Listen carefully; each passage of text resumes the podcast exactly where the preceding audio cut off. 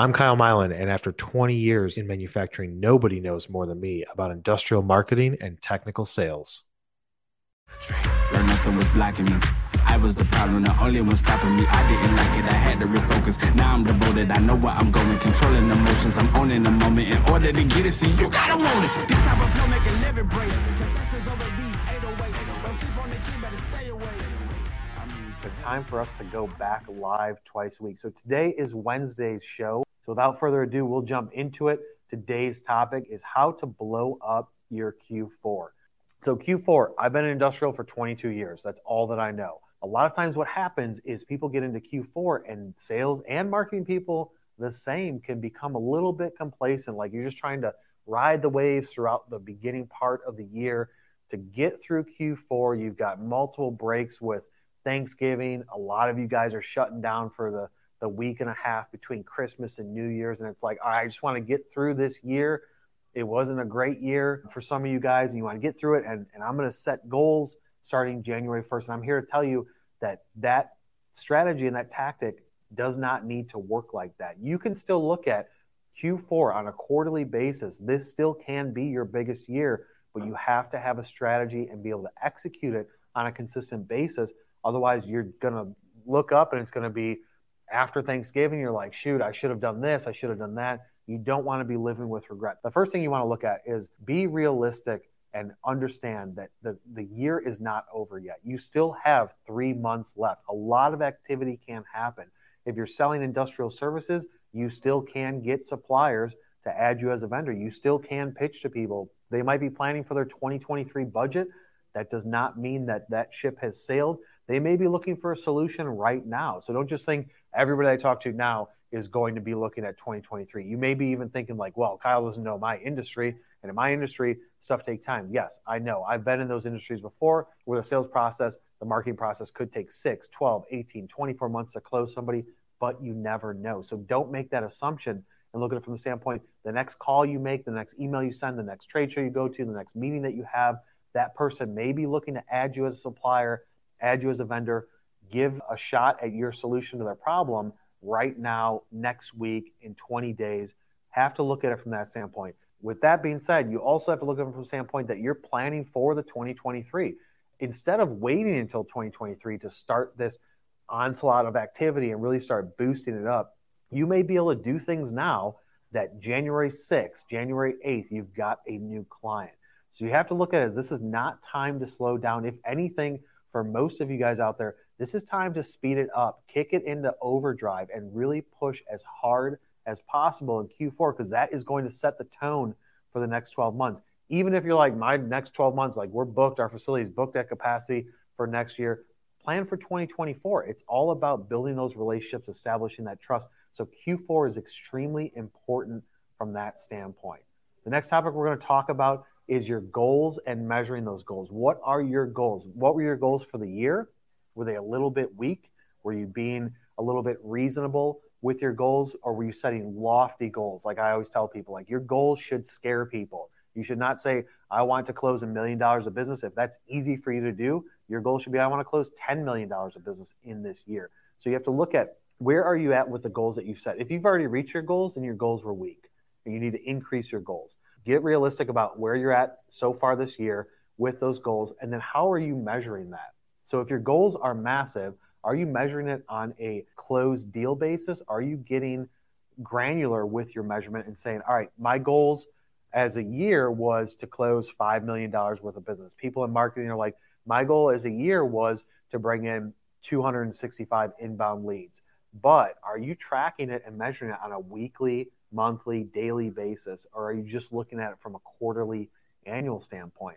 The thing with lofty goals is that you want to try and break it down into simplistic terms as far as look at it over a year, break it down to a month, break it down to a week, and then look at it from a daily standpoint. All of you know the activity that you have to do to generate these sales goals, generate the marketing activity to get those revenue numbers where you want them to be. But are you measuring it on such a granular basis that you're holding yourself or your team accountable to it? So you can say, I've got this much annual revenue that I'm trying to hit, which means this much per month. How much activity do I have to do in order to reach those? And if you're like, oh, I don't know, like I've never tracked that data, we don't have a system, whatever, you can take a good guess. You can guess that if you talk to 100 people, how many people are going to ask you for a quote? If you pitch to 20 people, how many people are going to say, you know what, I want to see a demo. I want to have a meeting. I want to see a quote on that. And then from all those quotes that you do, you know, if I do X amount of quotes, if I send 10 quotes, how many clients can I close? So you have to break it down from a simplistic math standpoint of, if I need to talk to 100 people to get 2 quotes out and I'm closing 50%, well, that's 1 client per 100 people you talk to. And this is not going to be an exact formula. But for the most part, if you talk to 200 people, there's a high likelihood that you should be able to close 2 clients from that. So that's how you figure out your weekly strategy, is by working backwards from what you have seen has worked. Now, your tactics and your strategies of what you're setting for your goals may not be correct. You may be saying, I'm only doing phone calls, or from a marketing standpoint, I'm only setting up campaigns and workflows and automation to this specific group, and I'm not hyper-focused, or I'm not doing email marketing, but I'm doing trade shows. Like, you have to look and be realistic on what's working, because if something's not working very well, then you need to add other areas into the funnel to be able to say, I want to start doing trade shows, do a trade show, measure it. Was it successful? Are you getting the ROI even on an activity standpoint? And then from there, determine if you want to do more. But if you do something and it's really not working, or if you've been doing something, you're like, I'm not really seeing the ROI on this. Number one, it could be the way that you're executing the strategy. Maybe there's just some kinks in there to where you can make it smoother. Or number two, that strategy is just not going to work. We set up our strategies with our clients all the time. We break it into key strategic ways of saying, we have to do stuff with the website. We have to send out email marketing. We have to create content. We have to push people on social. We have to create videos. Those are all tactics, but it's all about how you execute it and how everything comes together. But as you're doing these things, you have to measure, was that successful? Don't look at it on a quarterly basis. Look at it on a weekly or even a daily basis. So that brings us into the next topic, where we're going to talk about weekly activity. What should your weekly activity be like? You sales guys out there, I'm going to hit you hard with some weekly activity, because I expect extremely highly and high engagement out of you guys, because I did this for a decade. So I know what works. We train salespeople every day. I was literally just on a call with a sales team going through how they need to pitch their product, how they need to demo their stuff, and teaching them the types of activity that you need to do in order to get to the end result. So from a weekly activity standpoint, you guys may disagree with me and say this isn't going to work, but I'm here to tell you that it will in any of your industrial industries. Number one, you have to be making phone calls. Phone calls suck. Cold calls suck. Follow-up calls suck. You're not going to get an answer or response most of the time, but it is a necessary evil. If you're ambitious, go after doing 500 cold calls a week. And you may be looking at like, dude, 500 cold calls a week? That is crazy. It really isn't. And we've got a video that we're going to be publishing on YouTube in the next week or two. So definitely subscribe to that channel, where I spent like 55 minutes, under 60 minutes, and I made 35 cold calls in under 60 minutes. And out of those cold calls that I did, I got a lot of voicemails. I got people that said, we're not interested. But I did have a conversation with somebody for about 15 minutes that resulted into an opportunity. If you think that I'm too high on my horse to do it, I will do it every day if I have the time. I have no issue making cold calls. You guys shouldn't either. Go into it knowing that if I make 100 phone calls, I am not going to talk to 65 people. You're going to be leaving 65 voicemails to maybe talk to 20, 10, maybe 5 people out of 100, but it's all about that rinse and repeat activity. So you have to set your weekly activity to be 500. It should only take you roughly about 2 hours or so. If you're having in-depth conversations with people within those first 100 calls that you make in a day, maybe it takes you 3.5 hours to do those cold calls. And maybe you want to set that goal back to from 500 to 250, but you got to start somewhere. The other side of it is you have to be paying attention on LinkedIn. You have to be building your network, sending out hundreds of messages a week if you have the network to support it, sending out connection requests to people, hitting that limit, building your network, boosting your personal brand, boosting your company brand. You have to be doing it on a daily basis. Now, I have a video back earlier this year where I laid out exactly this is how much time you should spend on each thing. So you guys can go to the YouTube channel and check that out. But you have to look at everything from a weekly standpoint. Break it down weekly. Cold calls, emails, LinkedIn messages. You may say, oh, I'm not in marketing, so I'm not going to be doing emails myself. No, you should. If you have a CRM system, and you have contacts assigned to you, whether it's Salesforce or HubSpot or however automated or aren't you are, whether it's even an Excel spreadsheet, you need to be reaching out to these people on a weekly basis. Work them through the list. Just go down your list, reach out to them. Next week, go on to the next section on the list, so on and so forth until you recycle back and go back to those first people. But you have to be doing it on a weekly basis. For the marketing people out there, industrial marketers, just because you're in marketing doesn't mean that you don't have to look at things on a weekly basis. How many emails and how many people are you reaching out to this week? What videos are you posting? What content are you posting this week? How many things on social were you posting this week? You should be posting every single day. You should either have a marketing agency like MFG Tribe doing a lot of that activity for you, or if you're doing it in-house, you need to be doing it on a weekly basis, because your whole job is to build brand awareness and inbound activity, ideally for the salespeople to then come and close. So both sides of sales and marketing have to work closely together. Ideally, the person in charge understands that, especially in some of these manufacturing and industrial services company. That's one boss in charge of sales and marketing, but you have to take both sides of it, break it down to a weekly basis and say, this is the goals on a weekly basis. But the key is you have to track them and then hold people accountable if they're not hitting those goals. It seems super simple, but so often industrial companies are not following these simple practices. You end up getting delayed in things, or things don't happen as quick as you want them to happen.